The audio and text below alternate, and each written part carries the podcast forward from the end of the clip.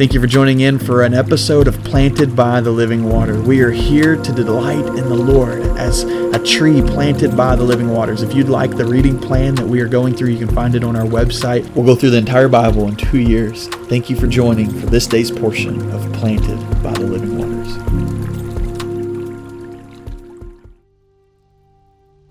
Welcome to episode 135 of Planted by the Living Waters. Here in Psalm 2, as we pick back up through the Psalms, it says, Why do the nations rage and the peoples plot in vain? The kings of the earth take their stand, and the rulers conspire together against the Lord and his anointed one. Let's tear off their chains and throw their ropes off of us.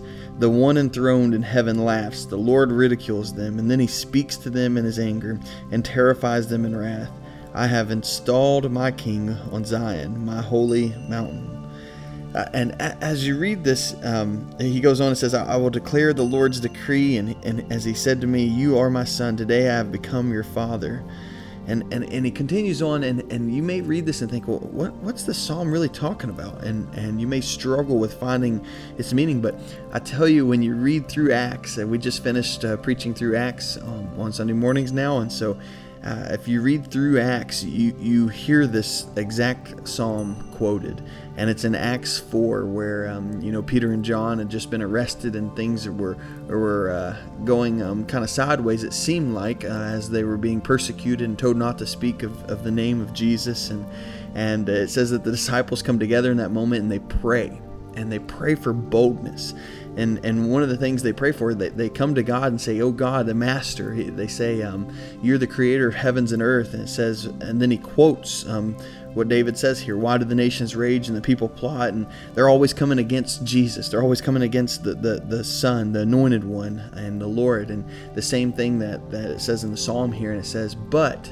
says, You are the creator of the heavens and the earth. You appointed it all to be done. And it wasn't Pontius Pilate and Herod and all of them, yes, but it was by your hand. And so as they're they're they're praying this, they're they're recognizing God's sovereignty. And because God is sovereign, um, they're asking that they would receive boldness to be bold in the midst of persecution, to be bold in the midst of, of the early church starting, to be bold in the midst of the Jews, in the midst of the Gentiles, to be bold for the sake of the gospel. Even when every nation, every ruler, and all people may plot against Jesus, may plot against the anointed one.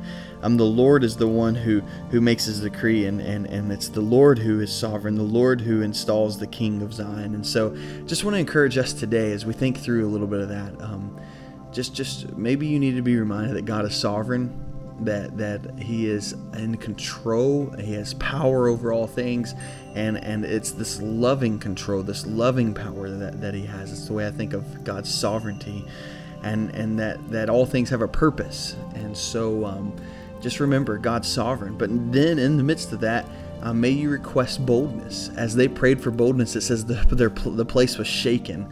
And I truly believe that as we have prayed um, and asked God for boldness here at Friendship and in our community, He has shaken our place. He has shaken our church, our community, and, and, and He is instilling inside of us a boldness. And so I just want to encourage you to be bold today. Be bold for the gospel. No matter what everyone else is doing around you, be bold for the sake of Christ.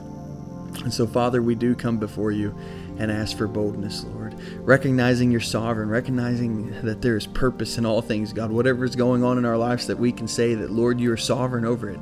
That there is a lovingly power and control over it that you hold. And uh, in the midst of that, we can trust you and know that there's purpose. And so, God, we, we pray that in that sovereignty, you would give us boldness to walk today, boldness to share Christ today, to believe today, and to know that you are true, that you are real, and that you're powerful, God, and that you have a purpose for us, in us, through us. And so, Lord, may we surrender that in boldness. In the name of Christ, we pray. Amen.